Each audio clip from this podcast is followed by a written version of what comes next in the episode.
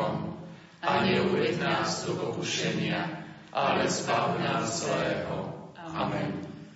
Zdrava z Mária, milosti plná, Pán s Tebou, požehnaná si medzi ženami a požehnaný je plod života Tvojho Ježiš. Svetá Mária, Matka Božia, pros za nás hriešných, teraz i v hodinu smrti našej. Amen. Pane Ježišu Kriste, vysli svätého otca pápeža Františka, svojho námestníka, aby dosiahol všetko, čo prosí v Tvojom mene od nebeského Otca, lebo Ty žiješ a kráľuješ na veky vekov. Amen. Sláva Otcu i Synu i Duchu Svetému. Ako bolo na počiatku, tak je jej teraz i vždycky, i na veky vekov. Amen. Pán s vami. I s duchom Tvojim. Nech je zvelebené meno pánovo. Od tohto času až na veky. Naša pomoc mene pánovom. Ktorý stvoril nebo i zem. Nech vás žehná všemovci Boh, Otec, i Syn, i Duch Svetý. Amen. Ostávajte v pokoji. Bohu vďaka.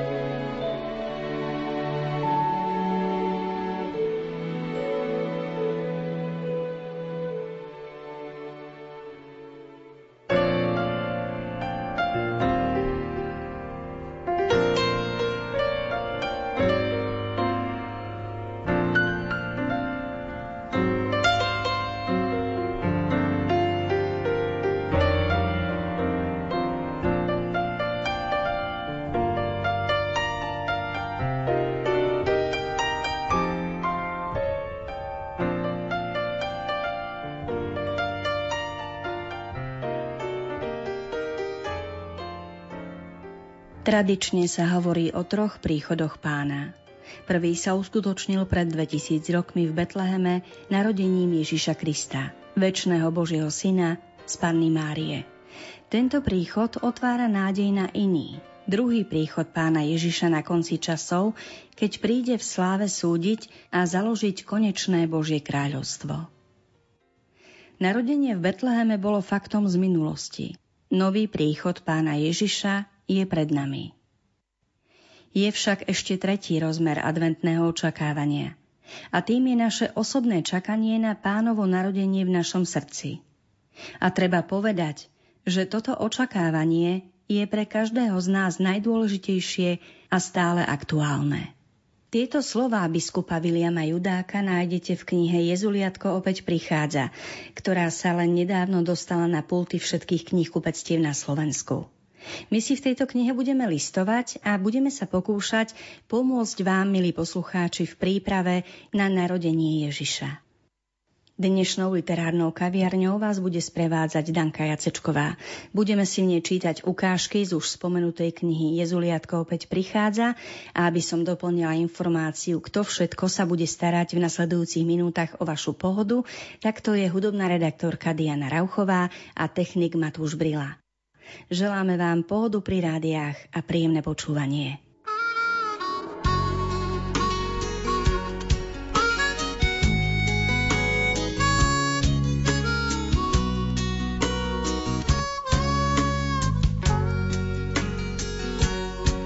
Čítam text, no zabúdam aký Vždy k prvej vete musím sa vrátiť Tak to už býva, keď má prísť niekto milovaný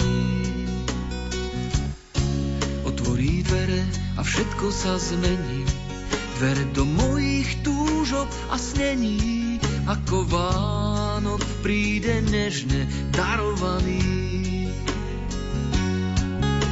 Strácam slova, keď knihou prechádzam znova a znova a v hrbe stránok nachádzam Vánok sľubovaný.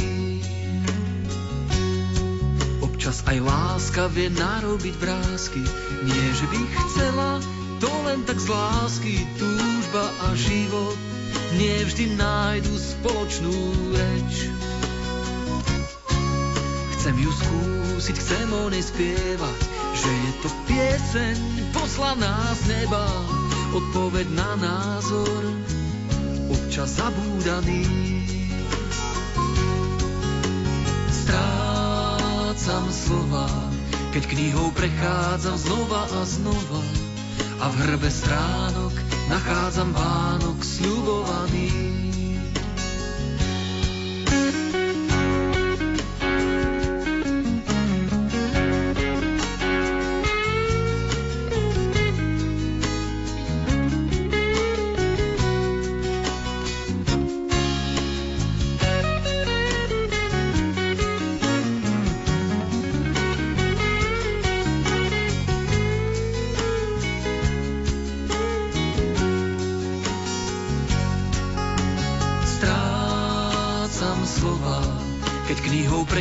Prechádzam znova a znova a v hrbe stránok nachádzam Vánok sľubovaný.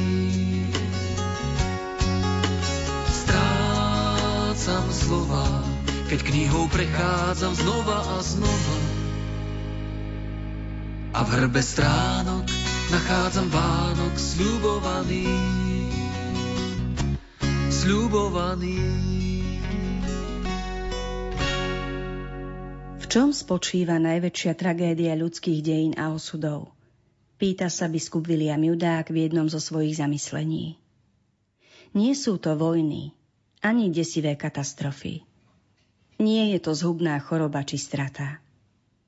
Našou najväčšou tragédiou je nárek milujúceho otca nad jeho stratenými deťmi. Liturgia adventu nás stále vedie k tomu, aby sme túžili prijať pána – v tomto zmysle je dnešné evanílium veľmi dôležité, lebo sa musíme pripraviť na prijatie pána, čo robí dnešnému človeku problém. Nie jazda preto, že je menej veriaci, ako bol predtým. Mnohí sú aj dnes presvedčení o tom, že Boh existuje. Majú však problém s jeho pozemským personálom, s biskupmi, kňazmi, diakonmi a pastoračnými službami. Aj niektorým kresťanom sa len ťažko verí, že viera v Neho nevyhnutne potrebuje cirkev. A tvrdia, že ak už cirkev musí byť, mala by sa inak správať. Ako môžem ďalej dôverovať katolíckej cirkvi po všetkých tých hrozných skutkov v minulosti aj dnes? Pýtame sa mnohí. Všimnime si, že kritika cirkvy zďaleka nie je fenoménom novoveku. Ako možno ostať v tomto spoločenstve? Určite sa spočiatku pýtali aj apoštoli, keď videli, ako jeden z nich vydal Ježiša do rúk nepriateľov. A samotný Peter, skala, poprel, že by ho čo i len poznal. Aké ťažké bolo asi zostať človeku v cirkvi, keď mučili členov jeho rodiny. Roztrhali ich na kusy divé zvery, alebo ich upálili zaživa, pretože odmietli zaprieť svoju vieru. Žiť v cirkvi bolo len zriedka jednoduché. A čo križiacké výpravy a inkvizícia, hoci nikomu ani nenapadne, že historická pravda je celkom iná, ako ju opakujeme podľa socialistických učebníc. A keby to bolo aj inak, čo obdobie troch pápežov, alebo nepríkladný život niektorých renesančných pápežov? Alebo keď kresťanský svet rozdelila reformácia a náboženské vojny. Predstavte si, že ste katolíkom uprostred týchto škandálov. Čo by ste boli urobili? Boli by ste jedným z tých, čo zostali a bojovali dobrý boj vo viere? Alebo by ste boli jedným z mnohých, čo povedali, už mám toho dosť, odchádzam. Ale kam by sme šli?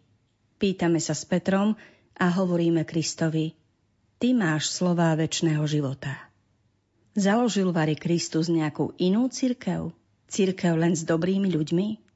Církev s dokonalým slávením liturgie? Nikdy som o nej nečítal v písme a nespomínajú ju ani cirkevní otcovia a učitelia. Práve naopak, opakovane tvrdia, že ľudský prvok v cirkvi je hriešny a potrebuje Kristovo vykúpenie. Randall Smith, profesor teológie na Univerzite svätého Tomáša v Houstone sa pýta Vzdialujú ľudí od cirkvi škandály? A sám si odpovedá, ale prosím vás, Ľudia sa stránia cirkvi preto, lebo cirkev kladie nepríjemné morálne nároky. Prieskumy ukazujú, že katolíci sa vo svojich názoroch na základné morálne otázky veľmi nelíšia od širokej verejnosti. Napríklad katolíci v San Francisku hrozili svojmu biskupovi žalobou, keď sa pokúsil presadiť na katolíckých školách základné morálne princípy. Spýtajte sa kňazov a redaktorov konzervatívnych katolíckých webových stránok, aké nepríjemnosti majú, keď sa pokúsia povedať lajkom, že by mali vyplácať spravodlivú mzdu, byť vo svojich podnikateľských praktikách čestný a férový. Akých kňazov a biskupov asi budeme mať, keď sa veľké množstvo lajkov búri, len čo počujú skazateľnice niečo o potratoch, antikoncepcii, smilstve a sexuálnej aktivite osôb rovnakého pohľavia. O autentickom učení cirkvy by sme mali povedať to, čo povedal svätý Augustín o Evanieliu. Ak v evaneliách veríte tomu, čo sa vám páči a odmietate to, čo sa vám nepáči, neveríte v evanelium, ale v seba samého. Prebýva v nás kritický duch, ktorý nás núti odmietnúť pána takmer nevedomky, pretože okolnosti nie sú podľa nášho vkusu. Ľudia nie sú dokonalí. Vianoce dokazujú, že Boh človeku naozaj vychádza v ústrety oveľa viac, ako si zasluhuje. Stála panenka Mária, stála panenka Mária,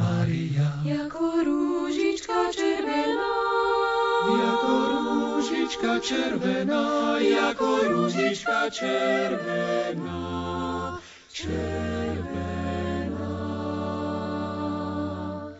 Prišiel, prišiel, prišiel, prišiel, prišiel, pozdrav, pozdrav, pozdrav, pozdrav, pozdrav, Pane, tá panenka se rozvlekla, na své klekla, nelekej se, čistá, máš porodiť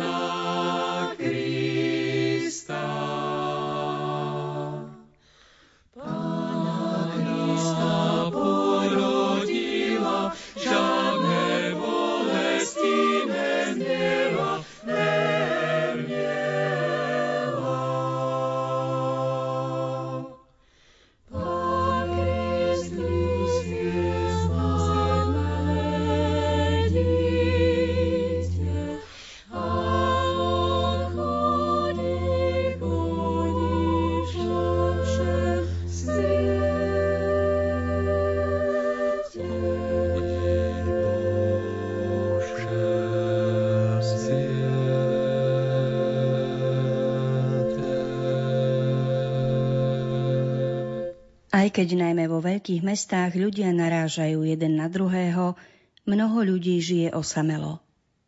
Ešte koncom 17. storočia zahrnul anglický prírodovedec John Ray pojem osamelosť do svojho slovníka zriedkavo používaných slov. Kedysi ojedinelý spoločenský jav je dnes fenoménom. Hovorí sa doslova o epidémii osamelosti. Vedecké výskumy z posledných rokov ukázali, že osamelosť má preukázateľne negatívny vplyv na zdravie a je porovnateľný s obezitou či fajčením. Osamelosť ľudia pociťujú najmä v období, keď sa snažia byť v blízkosti iných, najmä cez adventné a blížiace sa vianočné dni. Linky dôvery v týchto dňoch zaznamenávajú oveľa viac telefonátov, kde sa volajúci viac ako inokedy vyznávajú zo svojej osamelosti a hľadajú blízkosť iných. Preto je potešujúce, keď v Božom slove počúvame Neboj sa, ja ti pomáham. Pán tieto slová adresuje svojim služobníkom v starom zákone aj v novom zákone. A tamto opakuje ešte konkrétnejšie a naliehavejšie. Neboj sa, ja som s tebou. To sú slová, ktoré Boh adresuje Mojžišovi, keď mu zveruje náročné poslanie a on sa ho pokúša odmietnúť. Vraví, že nie je schopný. Upozorňuje, že prekážky sú príliš veľké. Ako by sa mohol on, biedný pastier, postaviť egyptskému faraónovi a žiadať vyslobodenie Izraela? Na jeho námietky však pán jednoducho povie – ja budem s tebou. Neskôr, keď sa má Jozue postaviť do čela Židov, tohto kočovného národa, aby dobil opevnené mestá, dostáva to isté ubezpečenie. Ja budem s tebou. Apoštol Pavol, súžovaný ťažkosťami a protivenstvami v Korinte, vo vezení a pred hrozbou smrti, počuje tieto slová. Neboj sa, ja som s tebou. Mohli by sme povedať, že je to ten istý Boh, ktorý k nám prichádza od samého začiatku. Boh, ktorý kráčal s nami v rajskej záhrade. Je to ten istý Boh, ktorý dal prísľub Mesiáša po zbabelej zrade prarodičov. Je to ten istý Boh, ktorý prišiel za svojim ľudom v oblaku, v ohni. Je to ten istý Boh, ktorý prišiel k užialenému Jobovi, ktorý uzavrel zmluvu s Abrahamom, ktorý postavil svoj stan uprostred ľudu aby nebol sám. Je to Boh, ktorý nás napriek našim zradám miluje. Je to Boh, ktorý riskuje zraniteľnosť. Platí za našu nestálosť. Áno, cez Vianoce Boh robí všetko preto, aby bol s nami. A nám prináleží urobiť všetko preto, aby sme boli s ním. Toto mení všetko a toto očakávame na Vianoce že Pán nám príde na pomoc a zostane s nami. A presne to spravil. Bol s nami. Byť spolu je najhlbšia túžba lásky. Je to jediná vec, na ktorej záleží. Byť s tým, koho milujeme. Byť s tým, kto miluje nás. Emanuel, Boh je s nami. A všetko ostatné je druhoradé. My už vieme, prečo si pán pri svojom príchode nezvolil život víťazstva, ale život pokorný, chudobný, nenápadný, život prenasledovaného, napokon odsúdeného na smrť a popraveného. On sa chcel spolu s nami vložiť do všetkých ľudských situácií a hlavne do ťažkých okolností. Boh si kľakol na kolená ako otec, ktorý sa hrá so svojím malým dieťaťom, aby mu bol blízko a na jeho úrovni. Dôverná istota, viera, že Ježiš je osobitným spôsobom s nami, keď náš život je najväčšmi podobný jeho krížu, je prameňom sily a mimoriadnej dôvery. Vtedy radosť osvecuje aj situácie, ktoré by inak boli dôvodom na nekonečné zúfalstvo. Ďakujme pánovi, že prichádza, aby bol s nami. A žiadajme ho, aby sme mu aj my mohli povedať – aj ja chcem byť s tebou. Je to milosť, za ktorú svätý Ignác nabáda prosiť vo svojich exercíciách. On je s nami a žiada od nás, aby sme my boli s ním v chudobe, poslušnosti Božej vôli. Byť s ním, iba na tom záleží. A je jedno, či nám preukazujú pocty, alebo sme ponižovaní. Či vedieme úspešný život, alebo zápasíme s každodennými ťažkosťami. Iba na tom záleží, aby sme boli s tým, ktorý slúbil a hľa, ja som s vami až do skončenia sveta.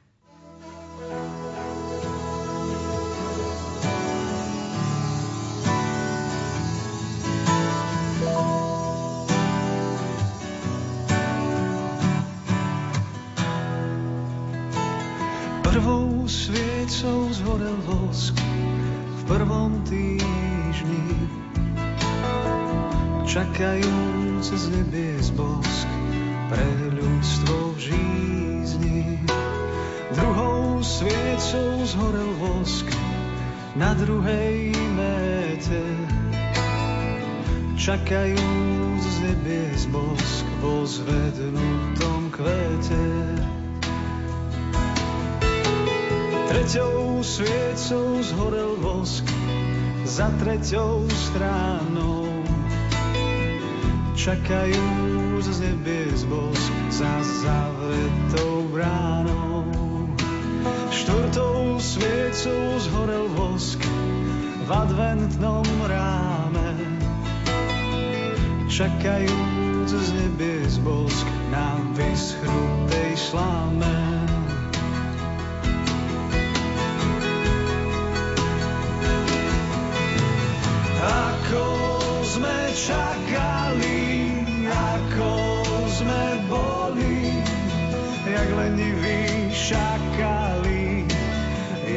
of the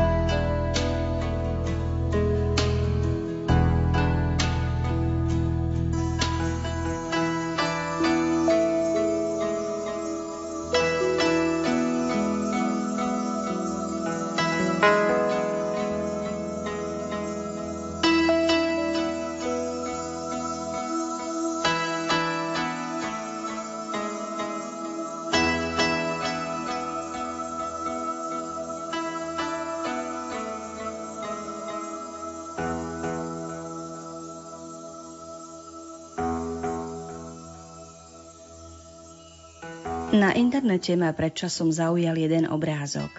Píše biskup William Judák. Bol na ňom mladý muž s hustou čiernou bradou, oblečený v bielom vyťahnom tričku s elegantne vystrihanými vlasmi.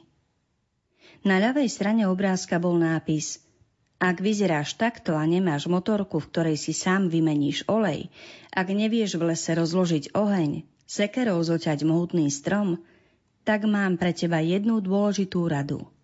Ohoľ sa. Nielen v oblasti obliekania prevláda štýl, ktorý má z neduživých sídliskových chlapcov urobiť drsných chlapov. Aj priestor duchovného života zahltili knihy týkajúce sa mužnosti. Divý muž, slobodný od slobody, otcova stodola. Dnes však pred nami stojí svätý Jozef a toho právom považujeme za skutočného muža, patróna mužnosti, ktorý je korunou všetkých silných a autentických mužov starého zákona. Žijeme v čase veľkých zmien. Mnohí hovoria, že nič nemôže zostať tak, ako bolo. Všetko treba znova prehodnotiť. Každá žena, ktorá preberá vedúcu úlohu v hospodárstve a politike, sa víta potleskom. Každý muž, ktorý sa rozhodne pre materskú dovolenku a domácu prácu, môže počítať s tým, že ho označia za pokrokového. Kým ženy tvrdia, že povolanie matky je vedľajšie zamestnanie, existujú muži, ktorí berú úlohu otca ako hlavné zamestnanie. Možno to označiť za pokrok, keď sa otcovia zaoberajú výchovou detí. Veď boli časy, keď otcovia túto činnosť úplne prenechali matkám. Psychológovia tvrdili, že tento výpadok otcov bol veľkým deficitom v procese zrelosti. Naozaj, otca sa nemožno zrieknúť. To ozrejmil aj Boh pri vtelení svojho jednorodeného syna. Boh sa nerozhodol pre matku, ktorá sama vychováva dieťa, ale pre ženu, ktorá žije po boku muža. Ako slobodná matka by sa Mária po spoločenskej stránke dostala do ústrania. Ako nemanželské dieťa by bol Ježiš počas celého života bojoval s veľkými predsudkami. Mária vyslovila svoje áno bez akejkoľvek výhrady. Nemohla však vedieť, ako sa rozhodne jej snúbenec Jozef. Sveté písmo nedáva priestor na žiadnu pochybnosť o jeho šľachetnom charaktere. Jozefovo áno na Božiu vôľu nepoukazuje len na šľachetný charakter, ale aj na hlbokú vieru. Anielovo slovo vo sne mu stačilo, aby prijal Máriu k sebe a tým aj dieťa, ktoré nosila pod srdcom. Jozef preberá rolu otca a dáva Ježišovi svoje meno. Neskôršie sa o Ježišovi povie, že je synom Jozefa, tesára z Nazareta. Aj keď skromne, predsa nám sväté písmo predstavuje Jozefa ako starostlivého otca, ktorý berie všetko na seba, čo je dôležité pre dieťa a na jeho ochranu. Útek do Egypta patrí k tomu práve tak, ako hľadanie 12-ročného Ježiša alebo zaučenie do remesla, ktoré sám vykonával. Jozef presvieča svojou skromnosťou. Podriaduje svoje životné plány Božím zámerom – žene po svojom boku je chápavým partnerom. Pre dieťa, ktorému bolo zverené, je živiteľom a ochrancom. Ježiš zažije pracovitého a modliaceho sa otca.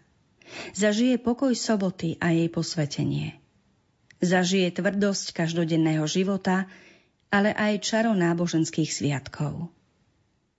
Obraz otca, ktorý svedomito plní svoju úlohu, je viac ako mnohoraké lekcie o slušnej výchove. Deti potrebujú otcov, ktorí im sprostredkujú nielen hodnotu práce, ale vovedú ich aj do tajomstva života. Potrebujú otcov, ktorí pred nimi žijú silu viery. Potrebujú otcov, ktorí rešpektujú ich dospelosť a slobodu, ako to bolo v Ježišovom prípade, keď plnil svoje poslanie. Charles Francis Adams, významný politik a diplomat, si písal denník. Pri jednom dátume si poznamenal. Dnes sme boli celý deň so synom na rybačke. Zasa jeden premárnený deň. Jeho syn Brooke Adams si takisto písal denník. Pri tom istom dátume mal poznámku Dnes som bol s otcom chytať ryby. Bol to najkrajší deň môjho života.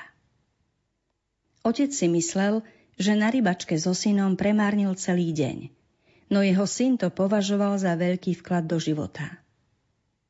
Podľa čoho to každý z nich hodnotil? Podľa toho, čo v živote považoval za najdôležitejšie. Japonská tlač nedávno uverejnila neutešenú situáciu zistenú v japonských rodinách. Viac ako polovica japonských tínedžerov uviedla, že sa nikdy nerozprávajú s otcom.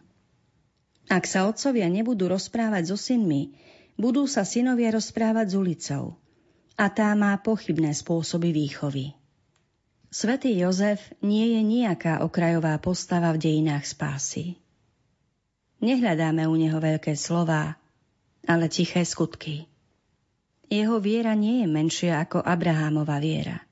Jeho dôvera v Boha nie je slabšia ako Jakubova dôvera a jeho odovzdávanie sa do Božej vôle sa môže merať s Mojžišom.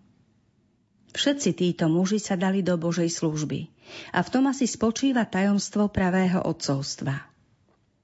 Známy spisovateľ a kazateľ Max Lucado hovorí, že keby Hollywood nakrúcal vianočný príbeh, mal by iné obsadenie. Uvádza, Jozef je príliš jednoduchý, Mária naivne neskúsená. Ako hviezdny pár by neobstáli. Sú nevýrazní, obyčajní. Príbeh si žiada ozajstné hviezdy. Jozefa s hranatou sánkou, zrelého ako George Clooney. A Mária musí mať znamienko krásy a žiarivo biele zuby ako Angelina Jolie. A čo pastieri? Spievajú? Ak áno, a zda Bona a YouTube? Hollywood by nakrútil vianočný príbeh v inom obsadení. Civilizovaný človek by ho vydezinfikoval. Nik, nech už je akýkoľvek chudobný, by sa nemal narodiť v maštali. Na podlahe je seno, na sene zvieratá. Nedávajte dieťa do válova, predtým mal v ňom nos somár. A nebáte novorodenca do handier, smrdia po ovciach. Keď už je reč o smrade, dávajte pozor, kam stúpite a dobrá firma zameraná na vzťahy s verejnosťou by presunula narodenie do veľkého mesta. Zistili by, aké sú možnosti prenájmu rímskych palácov či gréckých vidieckých sídel. Boží syn si zaslúži kráľovský príchod. Nijaké sedliactvo. Namiesto hlav oviec hlavy štátov. A nemala by sa konať slávnostná jazda mestom? Určite si aj vymyslíte, že áno. A predsa, Boh okolo príchodu svojho syna nerobil rozruch. Oveľa väčší rozruch robíme my okolo o mnoho bezvýznamnejších príchodov. Alebo je to posolstvo? Možno náš život pripomína betlehemskú maštaľ. V niečom je drsný a niečo v ňom zapácha. A nie všetko je úhľadné. Robíme, čo sa dá. Nech sa usilujeme akokoľvek. Severák chladných vzťahov sa v rôznej podobe vkráda do nášho života a možno sa v noci mnohých chvejeme nielen od zimy. Ak uvažujeme, či má Boh miesto pre takýchto úbožiakov, nájdeme odpoveď v betlehemskej maštali. Pretože aj my žijeme každodenný život, kde treba platiť účty, odviezť deti do školy, postarať sa o chorých rodičov, očistiť chodník od snehu. Naša tvár nekrášli obálky časopisov a neočakávame denne telefonát z prezidentského paláca. Môžeme si blahoželať, aj keď sme azda neobstáli v kvalifikácii do moderného vianočného príbehu. Boh vstupuje do sveta prostredníctvom ľudí, ako boli Jozef, Mária, pastieri. Ako sme my. A prichádza v dňoch, ako je aj ten dnešný. Toto už, milí poslucháči, bola posledná ukážka z knižky Jezuliatko opäť prichádza, ktorej autorom je otec biskup William Judák z Nitrianskej diecézy. Verím, že sme vám ponúkli niekoľko užitočných typov na to, nad čím sa zamyslieť počas týchto adventných dní. Za pozornosť vám z literárnej kaviarne ďakujú Danka Jacečková, technik Matúš Brila, hudobná redaktorka Diana Rauchová. Želáme vám aj naďalej príjemné počúvanie a požehnaný advent.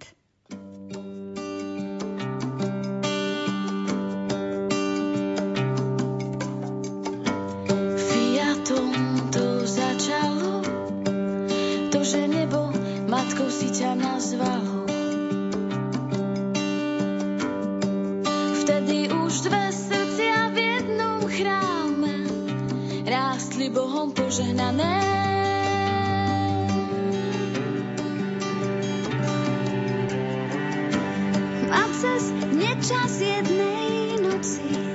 Narodil sa veru, kto si, ten, kto už tam v jasličkách